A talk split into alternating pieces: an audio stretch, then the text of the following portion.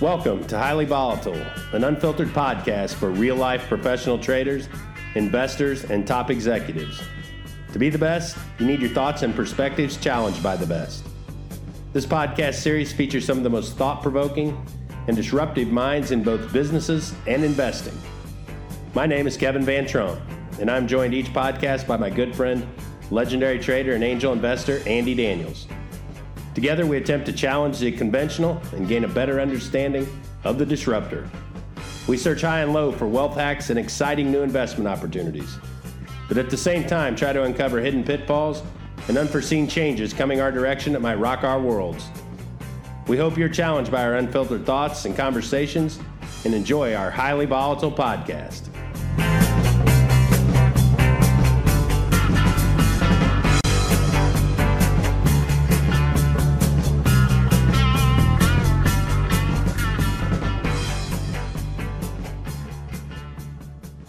Hello, everyone. This is Kevin Van Trump with a new episode of the Highly Volatile Podcast with my good friend Andy Daniels, and uh, we got a good friend of ours, Bryce Wells, on the call today. Andy, go ahead, turn it over to you, buddy. Great, great, Kevin. Well, um, yeah, as Kevin said, uh, we were joined today by Bryce Wells, and uh, boy, Bryce, I think I've, we go back a little over 30 years.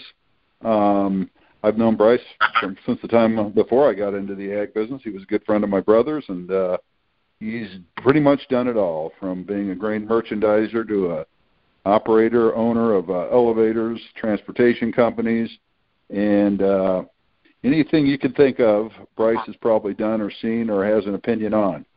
I, I considered bryce to be one of the most out of the box thinkers i've ever met and in trying times like this i thought bryce would be a great guy to get on the phone and get a little perspective. What he's seeing around the world right now and uh Bryce, welcome. Glad you could join us today. Thank you, guys. Um, I uh, appreciate uh, your reaching out and inviting me to uh, have a nice conversation with you both. Appreciate it. Thank you. it was kind of an icebreaker, no pun intended.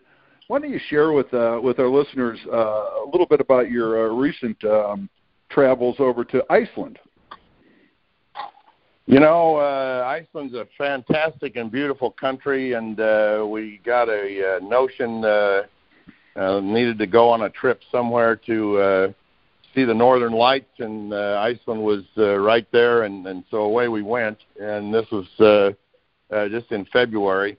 Um, and one of the cool things that happened with us, uh, we uh, we went up uh, to a glacier, had a mountaineer. Uh, guide uh, and had on crampons and our ice axes and so on. And and um uh but we we flew up to this glacier with a helicopter and landed and got out to uh, study the geology and the and the so on. And then it was apparently where uh, Game of Thrones uh, had been filmed and it was quite interesting and visually stunning.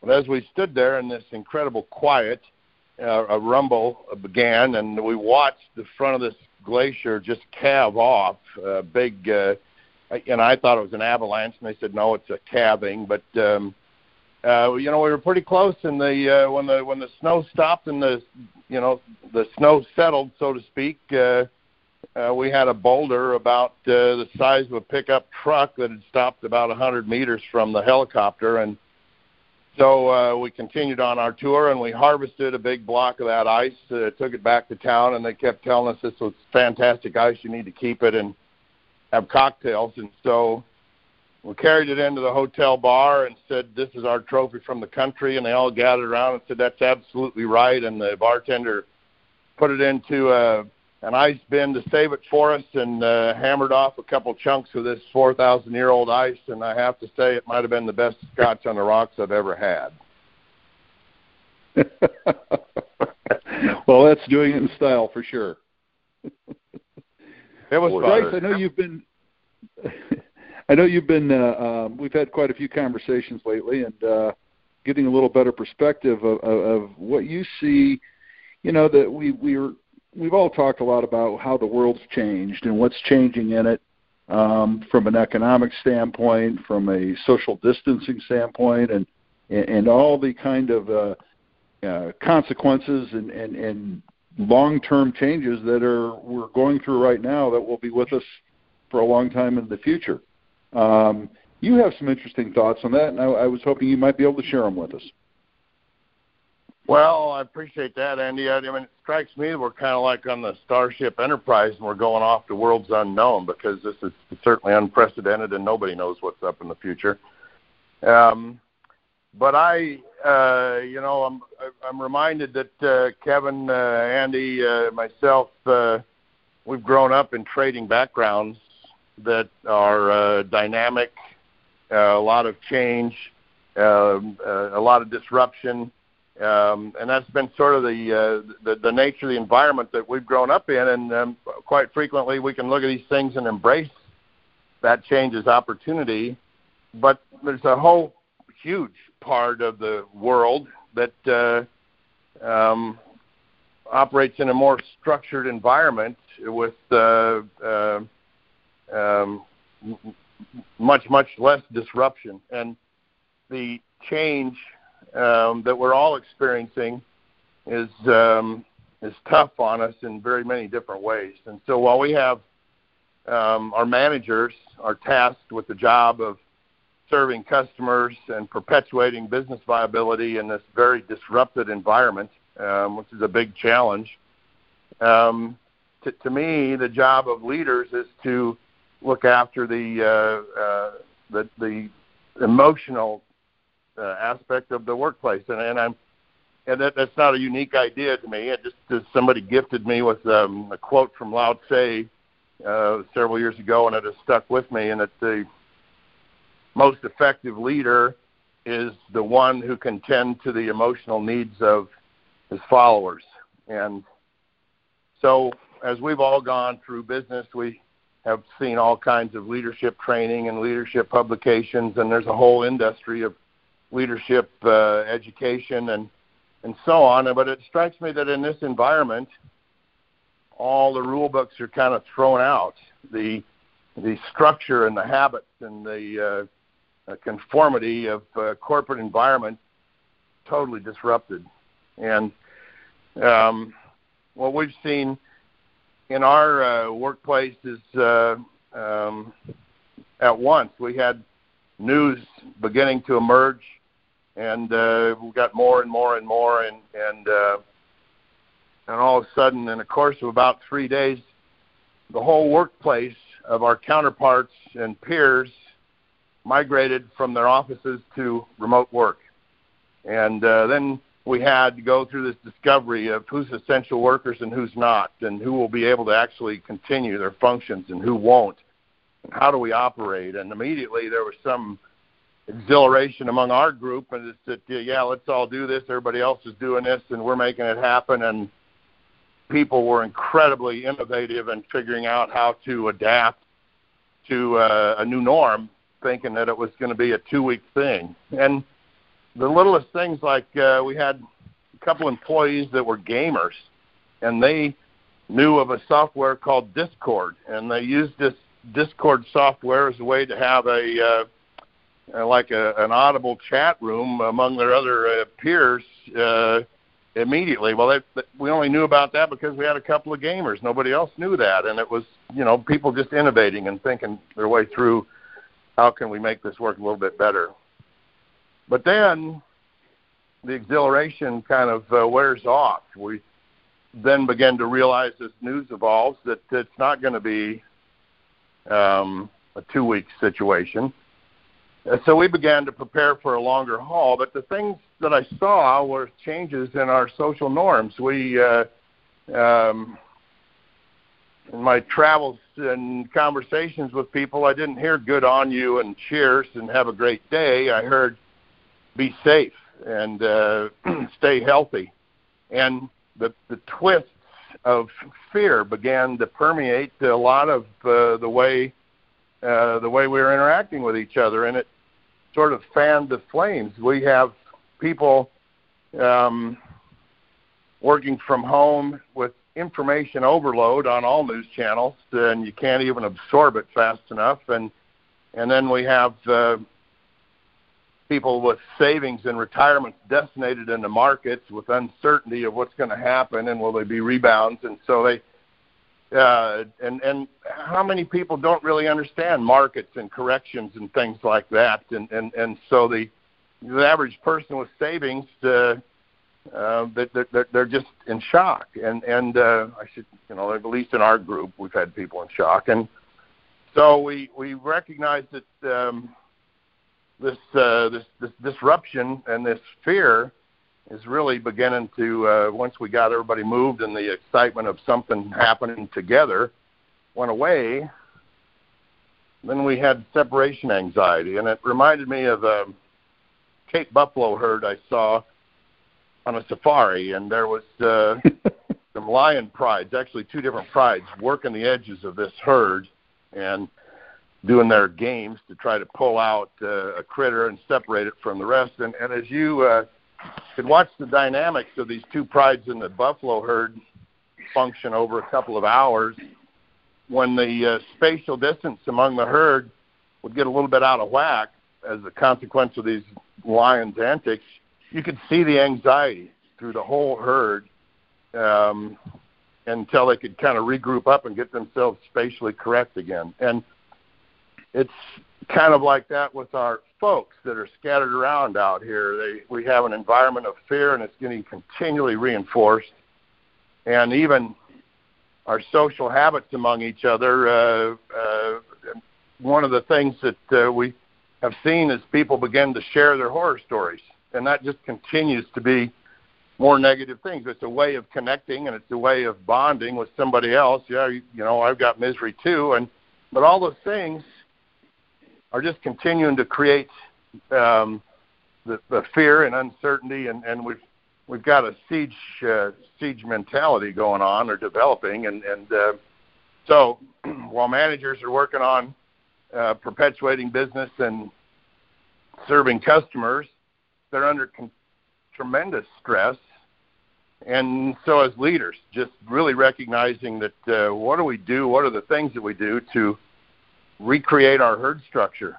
And how do we reconnect everybody in an environment that we've never seen before, and never anticipated? And how are we helping people deal and cope with the stress of what's going on? And those are those are the things that we're running into. And um, um, didn't you? Uh, haven't you, in fact, Bryce, uh, recently hired someone to uh, help with that um, with that process, the, the the social networking aspect? And I mean that that's not even a new um, a, a new job. It's it's this all pioneered stuff, right?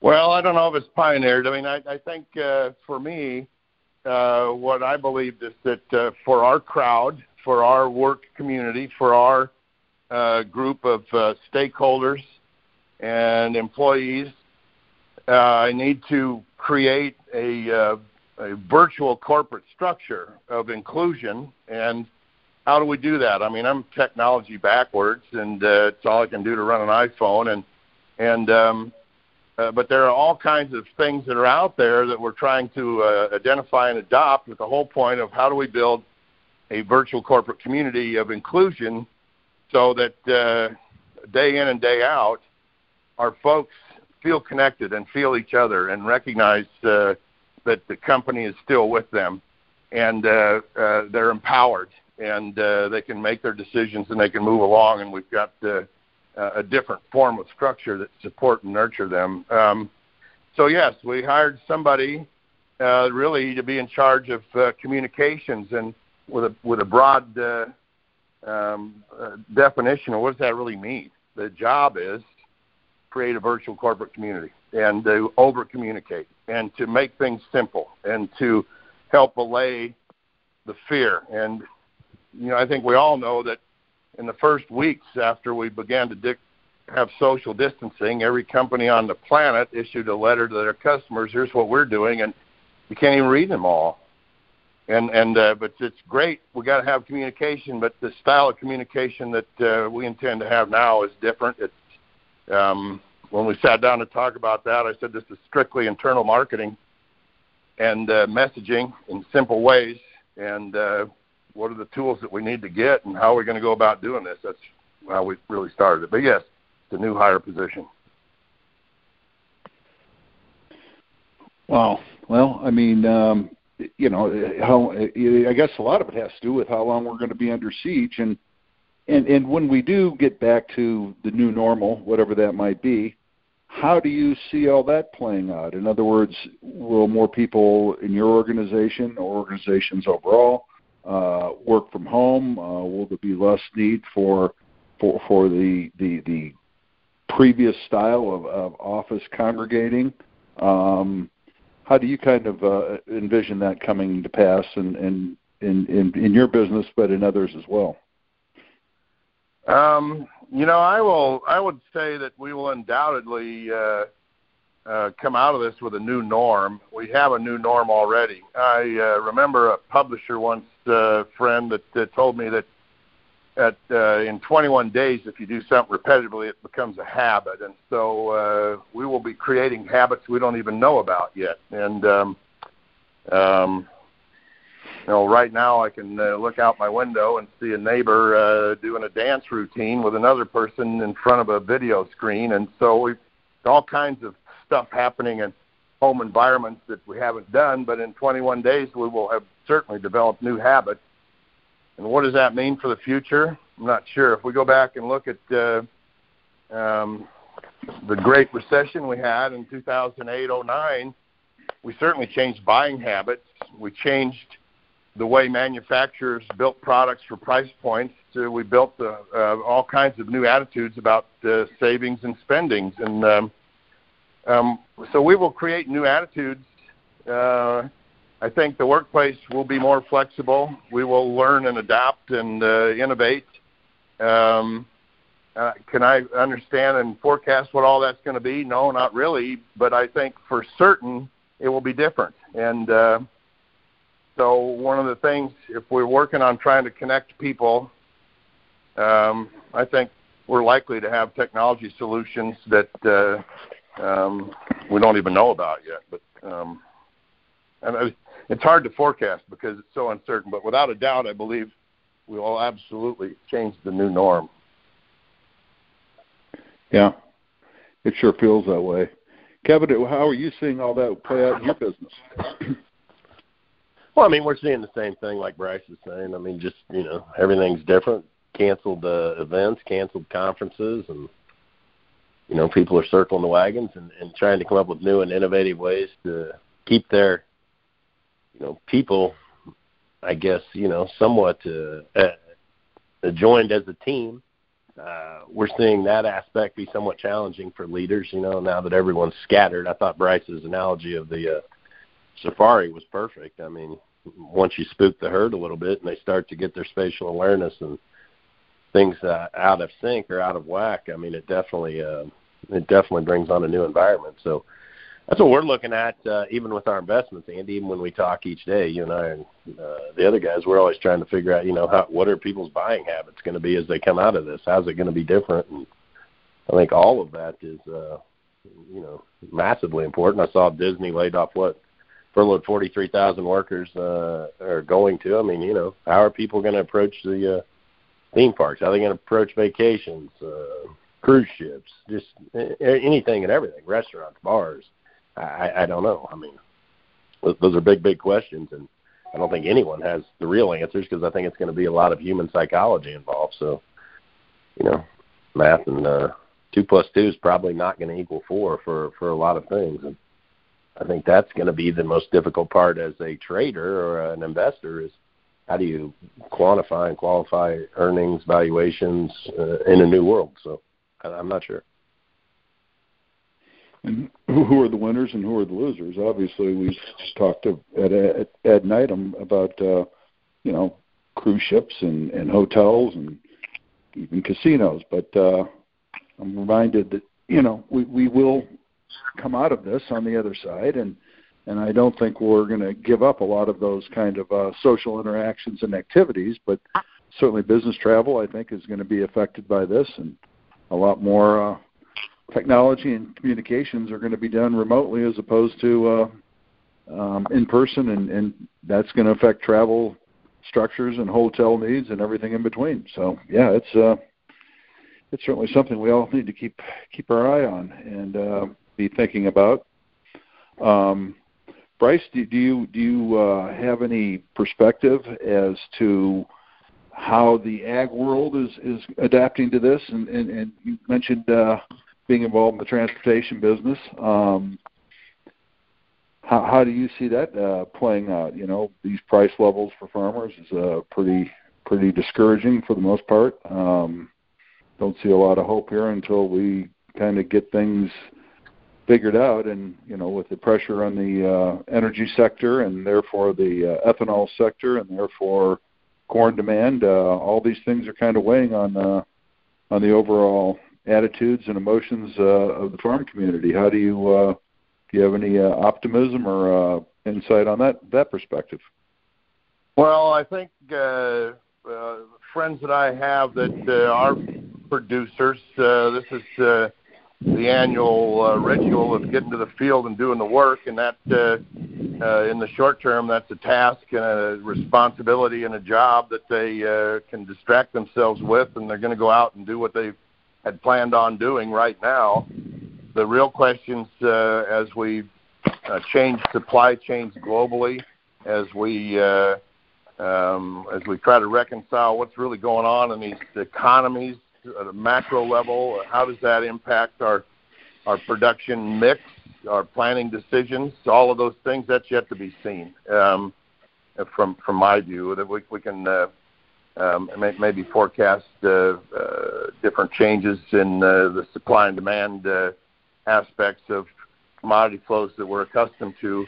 Um, and you know, our farm community's done a fabulous job over over the uh, decades of adapting, and uh, uh, we have. Uh, uh, well, we'll keep them. We'll keep them functioning somehow. It doesn't mean that this uh, this massive, massive change to society doesn't have its disruptions and casualties. Um, I think that, that that's just a, a given. Um, we, we, none of us know. That goes back into the what I'm just my my point about leaders now is how do we help people cope through these uncertainties that none of us have a clue what's going to end up. You know, we have had big unemployment, uh, shifting of jobs, uh, but what we've seen in the agricultural supply chains are functioning in a very solid way and adjusting to um, the aberrations and the uh, disruptions that uh, um, of shipments and movements of uh, the, the the supply chain has responded in, a, in an exceptional way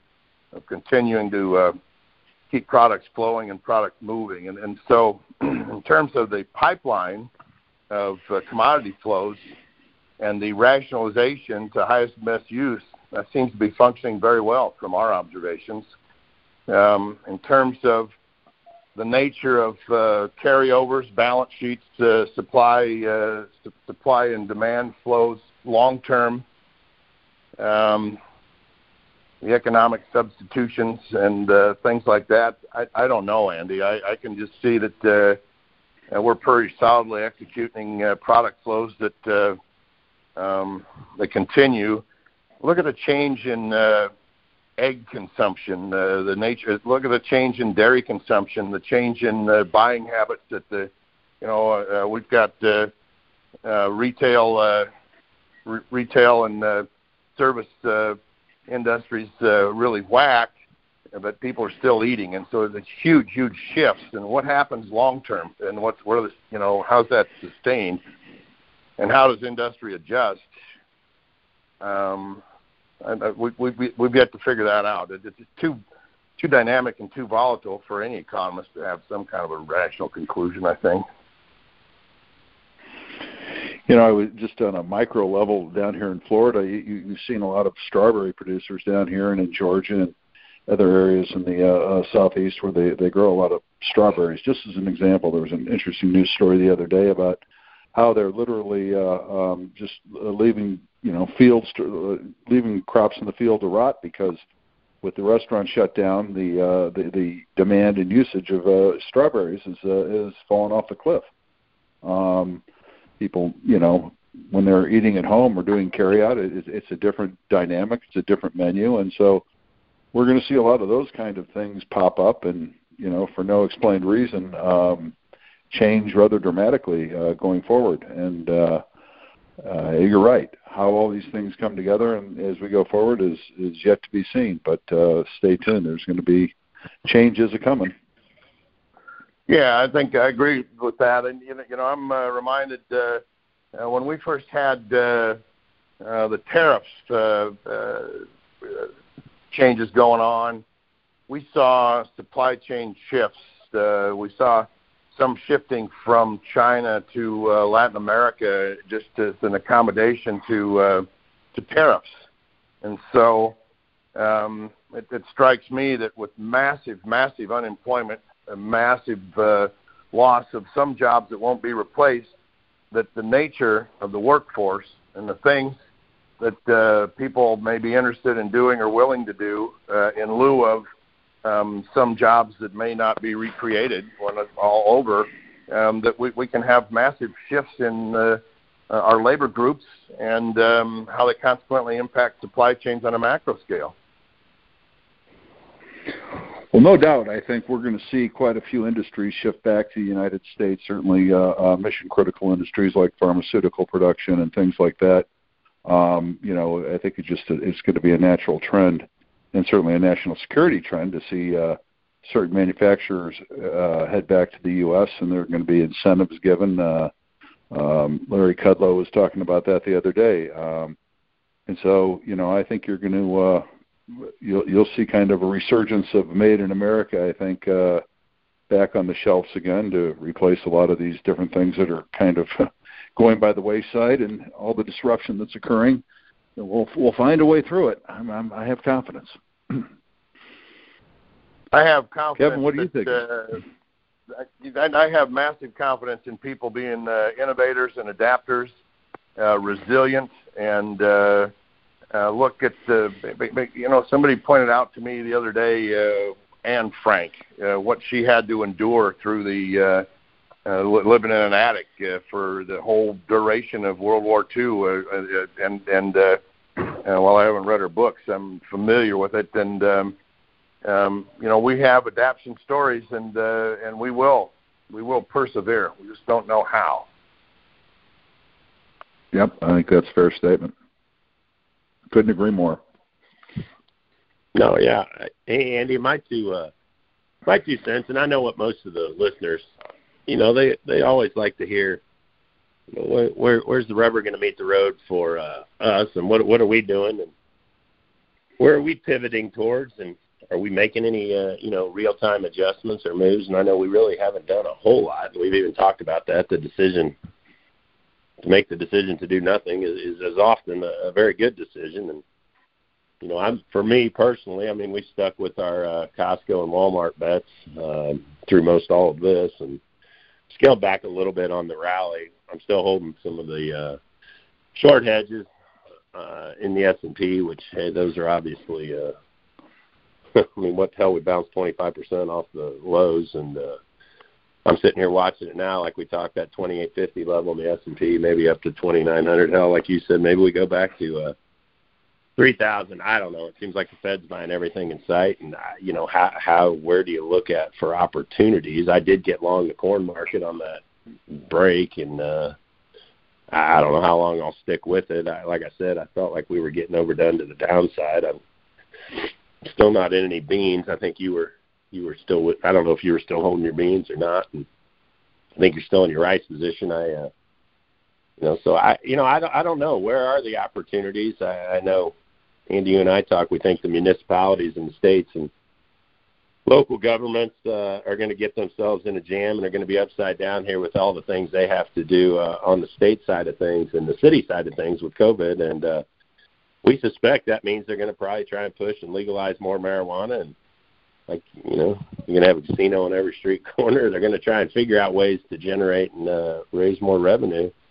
So we, you know, I guess as that fragmentation breaks out, who are going to be those leaders and how, how are those choices going to play out? But are you and Bryce doing anything different with your portfolios? Are you guys seeing anything different on your end that you're going to pivot towards? Or?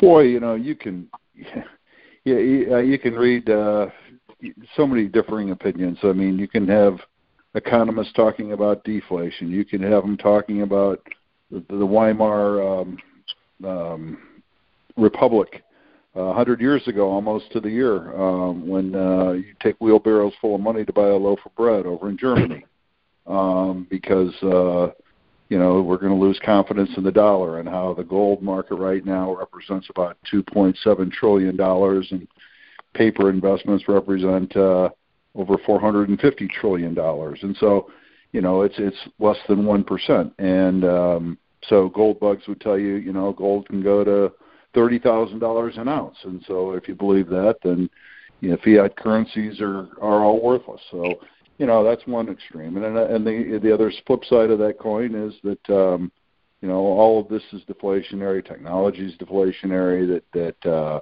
you know we're we're you know kind of in the midst of a uh, propped up uh, um, depression, if you will, and that uh, you know we're we're going to be needing to find try to find a way to uh, inflate our way out of this, but um, you know, physical inflation isn't there. It's only paper inflation, and and that will stay under control. So you can pretty much hear anything you want. Those are the two extremes that I see out there anyway. And you know, from a trading perspective, um, I'm with you, Kevin. I, I just can't believe that this is a V bottom and that we're going to go back to business as usual and be making new highs and and, and this is all in the rearview mirror. I don't think it for a minute. I think we have a lot more economic problems that we're just now starting to scratch the surface of and realize that are out there.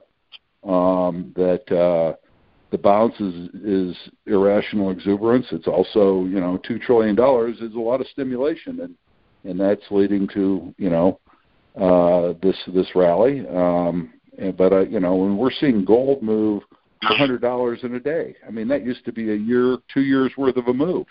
So you know things are are, are heating up. I, in some respects, uh, kind of I'm a little bit of a gold bug. So I'm uh, I've been trading gold only from the long side and uh, liquidating on rallies and and trying to buy on breaks. And sometimes I get stuck uh, holding longer than I would have liked to. But uh, you have to set your sights on fifty, hundred dollar moves in that kind of a commodity. Um, grains, on the other hand, are, are kind of just waiting for some direction, uh, waiting for a lifeline, waiting for China to get back on track and start uh, fulfilling their uh, phase one obligations. Um, and uh, I think that will happen. Um, but for now, uh, we're kind of treading water. And uh, so I don't have anything real smart I'm doing in grains. I, I am waiting to, I do want to be buying beans again at some point, um, looking for a little more of a correction to do so. And, uh, I can't argue with your corn move, uh, whether it's just a dead cat bounce or it's something more meaningful. Um, but uh, I, I, you know, I, I still think there's a possibility you could see a two in front of corn, albeit not for long. Just as you won't see crude oil unless it becomes a supply side issue. We can't we run out of storage capacity uh, below twenty dollars for any length of time. Trump seems to be making some progress on uh, getting things resolved between uh, Saudi Arabia and the Russians and OPEC and cutting production, and that all seems to be going um, accordingly. So, you know, I don't. I think the we're we're going to be finding a bottom here fairly shortly uh, uh, for the long haul in uh, crude oil at some point. But you know, no one's driving, no one's flying. Where's your demand? And so we got to get the society back up and going to get these things clicking again and uh, to get things to start to move out and, and move forward. Bryce, what are you seeing? I don't, I don't have anything more. Well, and I see, uh, you know, Andy, I see that uh, we've nearly doubled unemployment in this country in the last uh, couple of weeks, and uh, you know, we're, um, I mean, the big numbers, and uh, they're still rolling in. We're, we're, we're far from being through the uh, the foundation of our facts, and and so, um, and the other thing is, uh, you know, two trillion plus uh, stimulus is impressive, uh, and that will definitely help. And um, but we've got a world problem, not just a you know, and and uh, so what happens in the rest of the world uh, is concerning because uh, I don't know that they have the capability to help themselves the same way that we're helping ourselves. And um, um, uh, the uh, they don't have the printing press. So what either. I see, what you know, what I see is that we have people. Uh, um, the, the long-term positions are very difficult to figure out. Uh, so trading volatility is the is that most everybody I know that's out here um, trading things are just exploiting volatility is uh, in the short term, as you say, treading water. But there's uh, there's things to clip along the way. Um, but the long term stories are yet to even be determined. I think. Anything in particular that strikes your uh, your fancy that you're uh, you're, you're dabbling in at the moment? Well, it's things that I uh, look. I'm more familiar with uh, what's going on in the ag world, and I see the macro things. But I'm more familiar with the ag world. Uh, these, uh, so I'm just uh, I'm staying close to home with the, the basic ag commodities, uh, meat, uh, meat and grains. Mm-hmm. And you know we've got uh, some things impacting. Uh, we had a pretty significant story in hogs uh, coming into uh, uh, last year with the uh, swine flu, and and uh, now we've got some uh, changes in uh, meat plants being shut down, uh, our meat supply chains and and so on uh, being disrupted, and so there's there's some things there. I guess the, the uh, uh, cattle and uh, hog complex is uh, interesting to me. Yeah, right, right, and you know, as you said, plants shutting down, and you know, it hasn't started to uh, be seen on the grocery shelves, but uh, you know, if they stay down for much longer, it sure will be. Well, that's right. I think well, the demand side, I don't know that that's uh, largely impacted uh, uh, in consumptive demand, but what happens, I mean, at the retail level. But if the uh, if the packers uh, can't uh, can't function uh, steadily uh, to uh, to to take the uh, the livestock. Uh, um, that disrupts it backs up then. Yeah. And live right. cattle prices, live hog prices.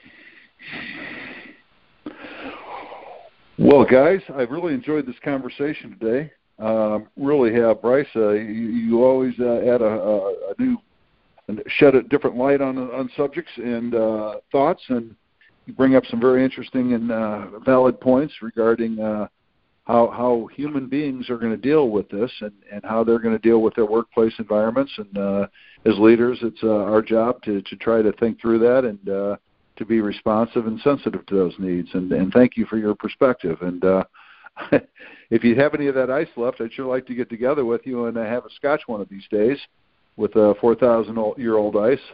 Um, and if not, maybe we need to get over to uh, back over to Iceland sometime and uh, and see if we can harvest our own.